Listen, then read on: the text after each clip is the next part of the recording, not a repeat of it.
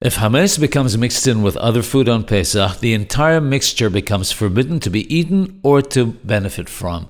This applies whether the hametz is of the same type as the rest of the food or of a different type. An example of the first case would be if flour that was hametz got mixed in with flour that was kasher Pesach, kosher for Passover.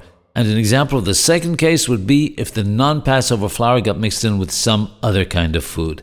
The amount of hametz that mixed with the food is irrelevant. Even the smallest amount renders it non kosher. The normal rule of nullification in 60 times, bitul b'shishim, does not apply in this case, and even if the hametz fell into kosher food of a thousand times greater quantity, it remains forbidden. Whether the hametz dissolved into the other food or whether it could still be seen and was removed and discarded, all the food that it fell into remains forbidden. The value of the hametz may not be redeemed by throwing the equivalent money into the sea and then giving or selling the food to a non Jew. Rather, the food must be burnt and it's forbidden to leave it till after Pesach.